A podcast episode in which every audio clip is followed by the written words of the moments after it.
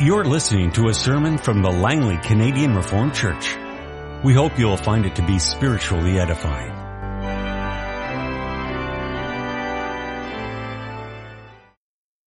Brothers and sisters, we read from the Word of God from the book of Daniel, chapter 2. We read verse 24 to 49 and the verses 31 to 45 form the text for the preaching of God's Word for this morning. In Daniel 2 we read about the dream of King Nebuchadnezzar. In the first part of Daniel 2 we are told that the king asked all the wise men, magicians, enchanters of Babylon to, uh, to, to tell and explain the dream. Nobody was able to do so. Then the king commanded that all the wise men should be killed. But then Daniel went to the king and he asked if he could get the opportunity to explain the dream and then also Daniel received the dream which Nebuchadnezzar had also in a dream from God. And then we continue in verse 24. Then Daniel went to Arioch, whom the king had appointed to execute the wise men of Babylon, and said to him, do not execute the wise men of Babylon. Take me to the king, and I will interpret his dream for him. Arioch took Daniel to the king at once and said, I have found a man among the exiles from Judah who can tell the king what his dream means. The king asked Daniel, also called Belteshazzar, are you able to tell me what I saw in my dream and interpret it? Daniel replied, no wise man, enchanter, magician, or diviner can explain to the king the mystery he has asked about but there is a God in heaven who reveals mysteries. He has shown King Nebuchadnezzar what will happen in days to come. Your dream and the visions that passed through your mind as you lay on your bed are these. As you were lying there, O king, your mind turned to things to come. And the revealer of mysteries showed you what is going to happen. As for me, this mystery has been revealed to me not because I have greater wisdom than other living men, but so that you, O king, may know the interpretation and that you may understand what went through your mind. You looked, O king, and there before you stood a large statue. An enormous, dazzling statue, awesome in appearance. The head of the statue was made of pure gold, its chest and arms of silver, its belly and thighs of bronze, its legs of iron, its feet partly of iron and partly of baked clay. While you were watching, a rock was cut out, but not by human hands. It struck the statue on its feet of iron and clay and smashed them. Then the iron, the clay, the bronze, the silver, and the gold were broken to pieces at the same time and became like chaff on a threshing floor in the summer. The wind swept them away without leaving a trace.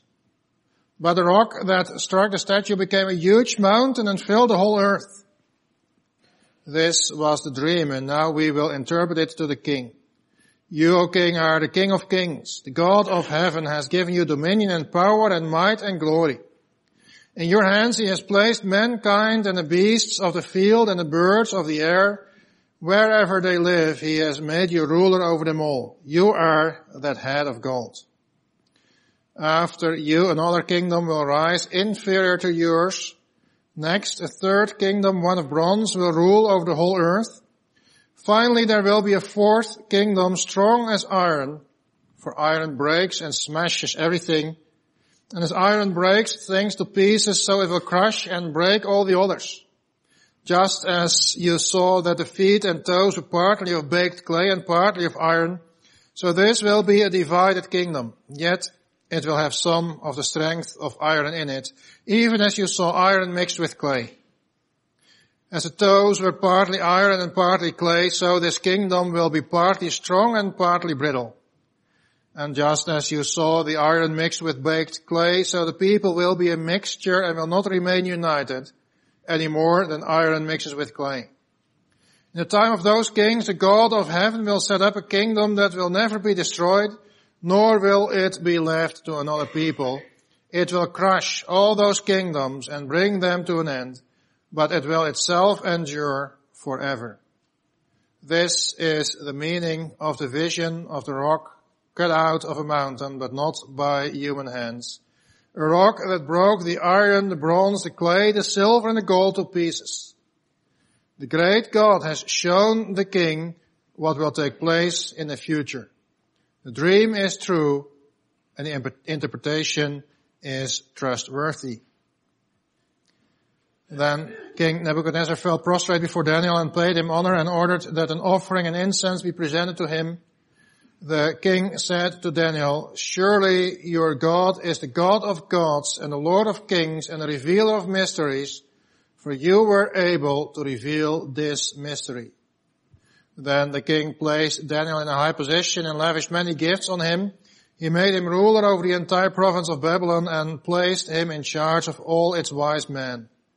Moreover, at Daniel's request, the king appointed Shadrach, Meshach, and Abednego administrators over the province of Babylon, while Daniel himself remained at the royal courts. Beloved brothers and sisters, congregation of our Lord Jesus Christ. Imagine what this king Nebuchadnezzar saw in his dream, that huge statue.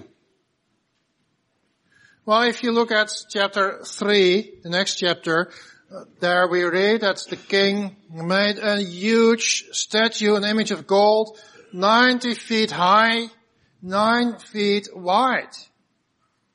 Wow. Quite a statue. So he was used to huge statues. And then all that gold of a statue in chapter 3, it was an enormous and a costly statue. And it must be of a huge brightness, all that gold shining there in the sun. But in this one in chapter 2, this statue, it was different. It was a large statue, enormous, dazzling statue. It was awesome in appearance, even to King Nebuchadnezzar. Well, that must be quite something. Whether it was just its greatness or brightness or also its form, it made such a huge impression on the king that he wanted to know the meaning of, his, of it. He was disturbed. And even more when he saw that the statue was made of different materials, gold, silver, bronze, iron, which was at the feet mixed with baked clay.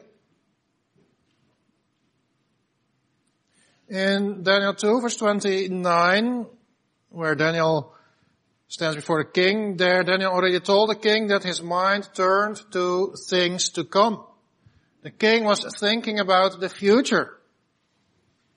Well, he himself was a great king and his empire was a great empire, wealthy and strong. And indeed we also know from other sources than the Bible that King Nebuchadnezzar was a bright king and that his reign was a period of prosperity for his empire. What will be the future of this huge empire? That is what he wanted to know. And then in a dream he saw this terrifying statue. And then only Daniel is the one who can tell his dream and its meaning to the king. Uh, Daniel he, in, in, in the first part of chapter 2, there we can read how Daniel received this revelation from the Lord and there he acknowledged that God must be praised. It was all worked by God so that God would receive all honor and praise. And that is what Daniel mentions here again when he is standing before the king. He started in verse 29 by saying that it is God who gave the dream to the king. And who through Daniel also gives the explanation. It is not his own achievement. And then in verse 37, when Daniel is explaining the dream, then again he tells the king that it is God, the God of heaven, who gave to the king dominion and power and might and glory. But if that is the case, if it is God who gave all dominion to King Nebuchadnezzar, then it is also God who causes the other kingdoms to rise. Daniel doesn't say that here explicitly, but that is indeed what is clear from his words to the king. God gave the king this dream of this statue and what happened to it. Because it is God himself who makes the history of the world and who also makes the future of this world.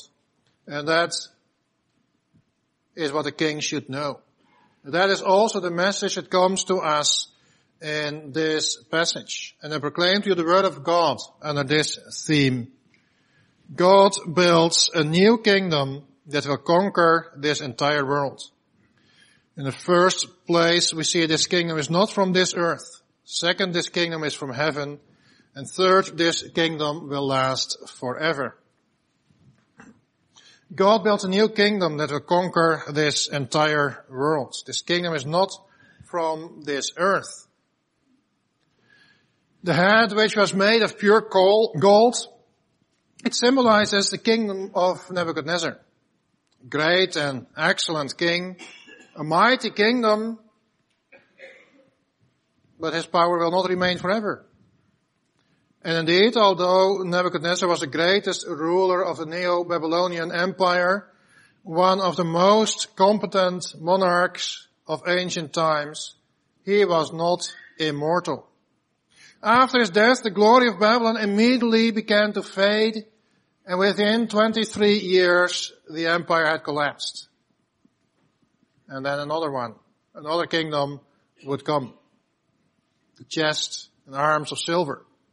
That is the Medo-Persian kingdom which existed for about 200 years.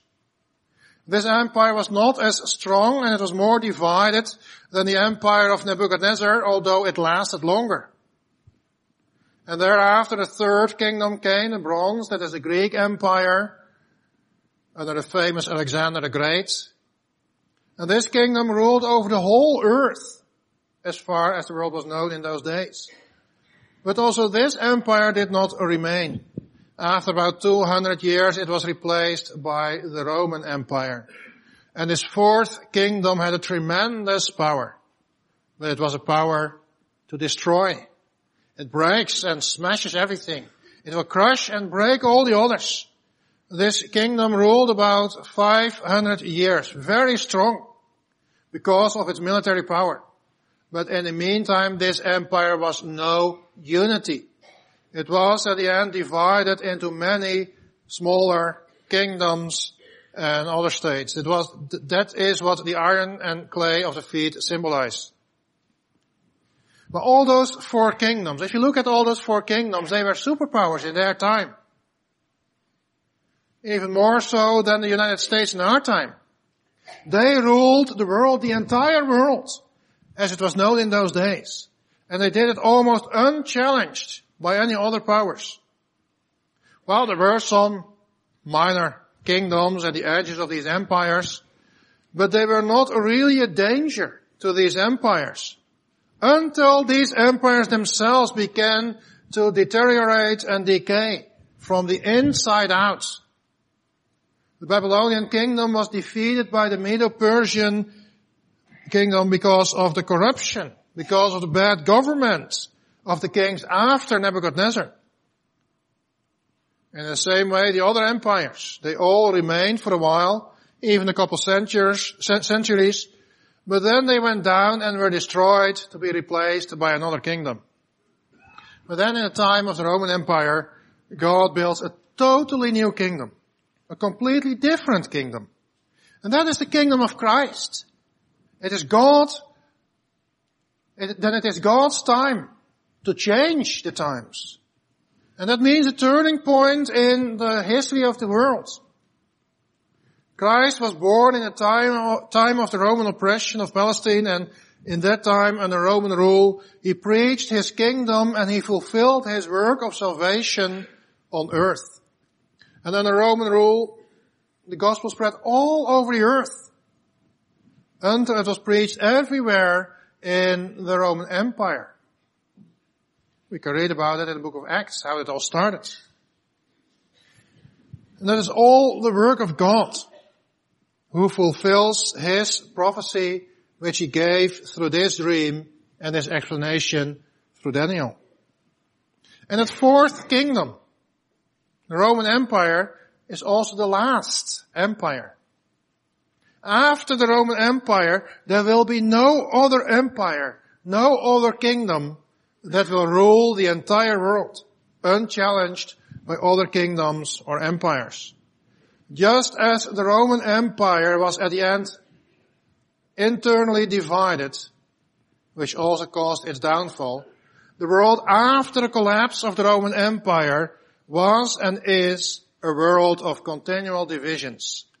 Nation rises against nation and kingdom against kingdom, as Christ says in Matthew 24 verse 7. And that is again the work of God.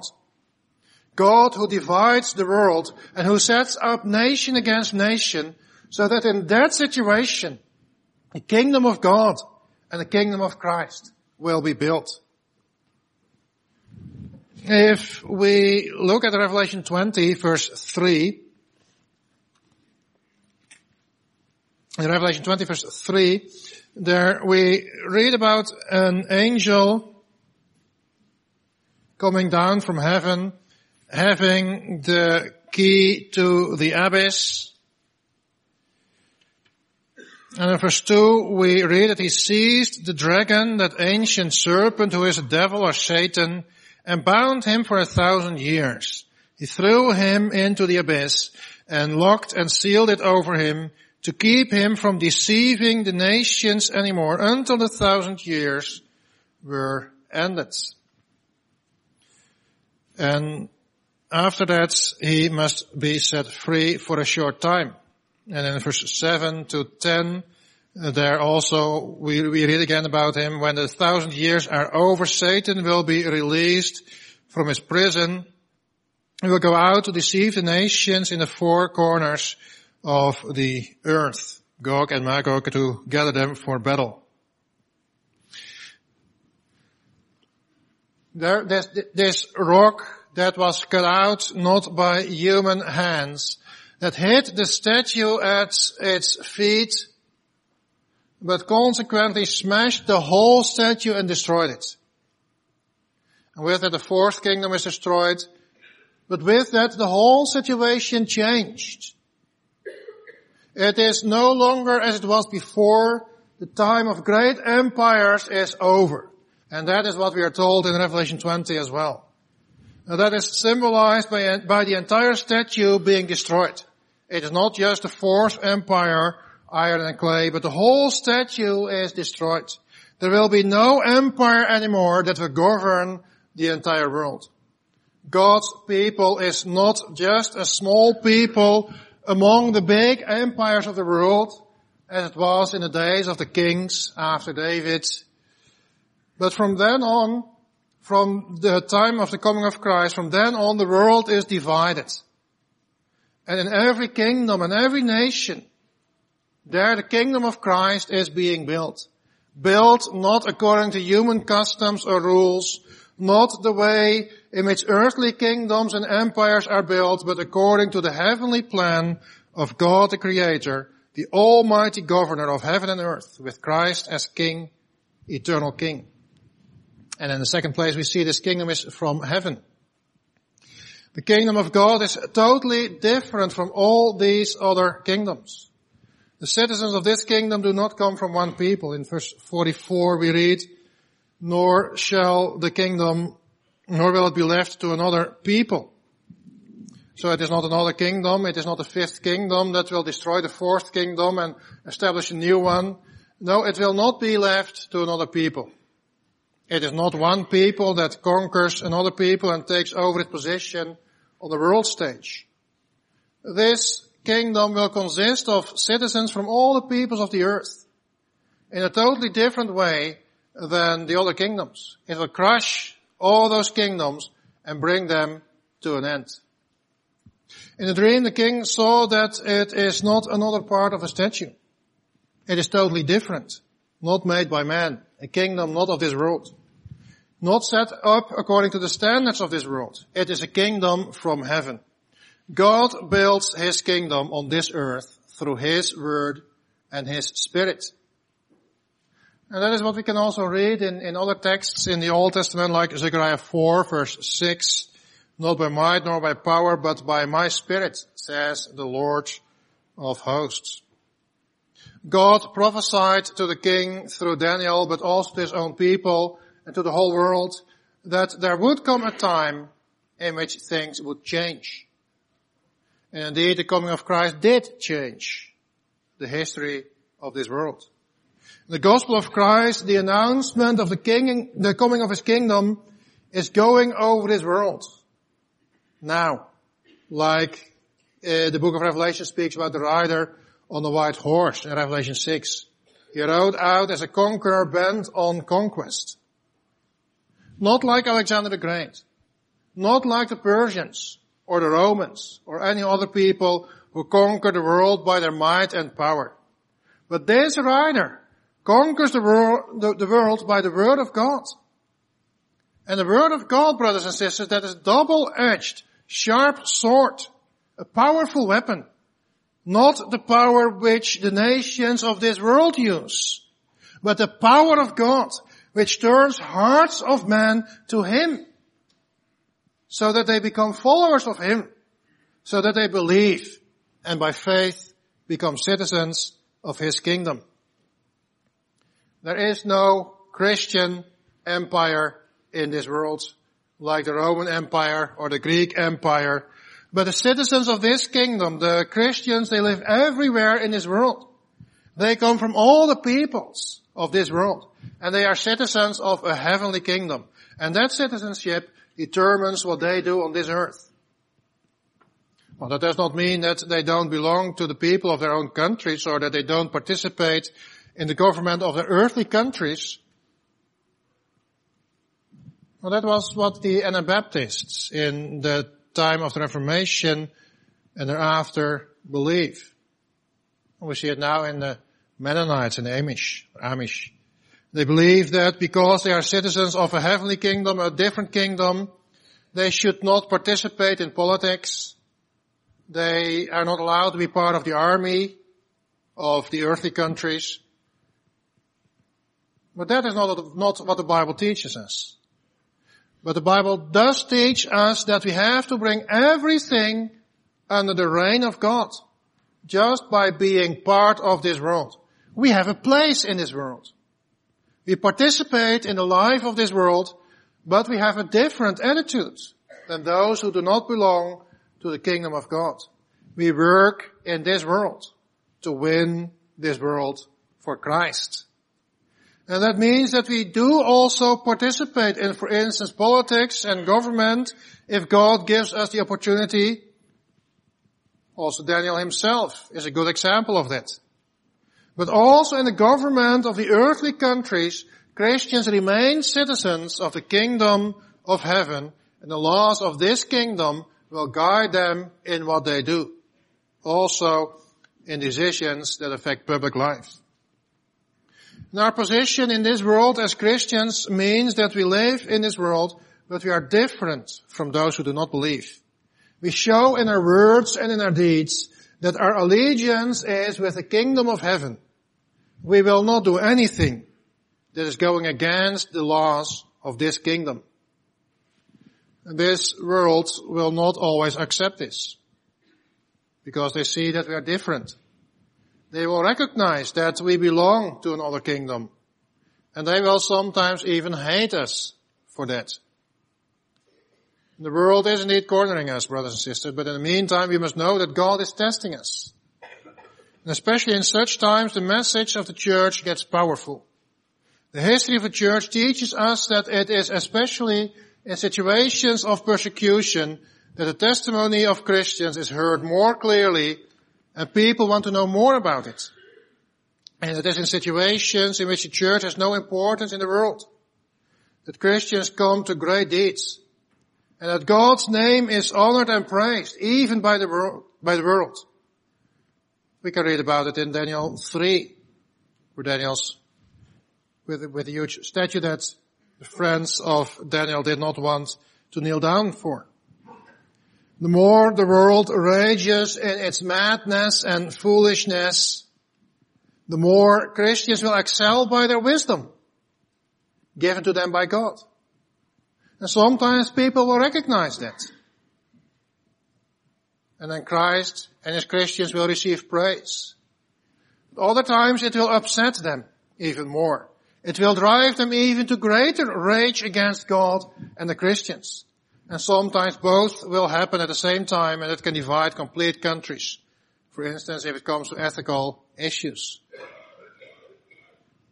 We still live in freedom. We don't face real persecution. Maybe so now and then we have to suffer from the consequences of being Christians and for our choices as Christians, but not really to the point of shedding our blood as it is said in Hebrews 12 verse 4. But for us, it is very important in our words and in our deeds to remain faithful to God, our King. We are citizens of His kingdom. And what does that mean to us, brothers and sisters? It is not just that we go to church. That too. But it has an impact on our whole life. It permeates our entire life in everything we do. We can fight for our Christian values. But it means nothing if we don't show in our lives that our kingdom is from heaven and that our lifestyle is determined by God's commandments. How can we tell others to keep God's commandments if it comes to the hot issues like homosexuality, abortion, euthanasia and so on? If we don't show in our whole lives the love for God and the love for our neighbor and that we are followers of Christ who gave his own life for us when we were sinners. Brothers and sisters, the kingdom of heaven is totally different from any other kingdom or any other country on this earth. Not built in the way kingdoms on this earth are built. Not by power. But by God's word and spirit. God's word and spirit, they lead us, they govern us. And this kingdom of heaven is being built everywhere where Christ gathers his church and where real Christians live and witness their faith. And there, those Christians may know that whatever this world will do to them, they will never die. Even if governments or others kill their body. But they belong to an eternal kingdom of which they may be citizens forever. A kingdom that is not subject to time, that is not affected by death a perfect kingdom. In the third place, we see that this kingdom will last forever.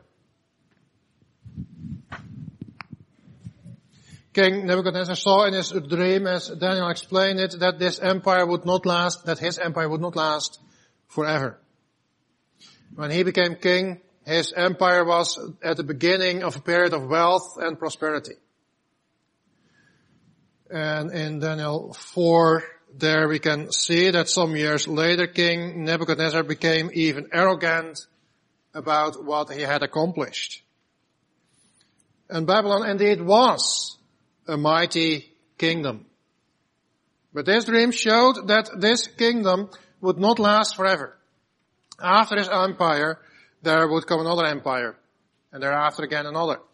And another in a cycle of rising to the top and then some time of prosperity and wealth, of much power, and then thereafter the corruption came. And with the corruption, the downfall of the empire. And in that time, the time of corruption, then those empires were defeated by other powers that came up and became strong. Well, that is indeed the weakness of all those empires. That is still a weakness of many empires in our world. They are governed by sinful men. Those sinful men, when they are at the top of their power, they cannot resist the power of sin. And especially when you are so mighty that you can do almost anything you want. Then there is hardly anybody who controls you and, and it is very easy to give in to sin, to become arrogant. And that is what we see happening so often with governments. And that also means the beginning of the downfall of governments and even complete empires. It is by his own sin that man destroys what he had built up first. But the kingdom of heaven will not be affected by sin. That kingdom will overcome sin. It will be a perfect kingdom, just because it is not from this earth, but from heaven. And therefore it is not subject to the decay which is caused by sin either.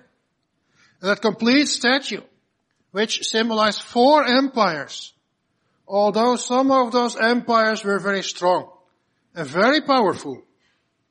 And the fourth empire, the Roman Empire, even lasted five centuries.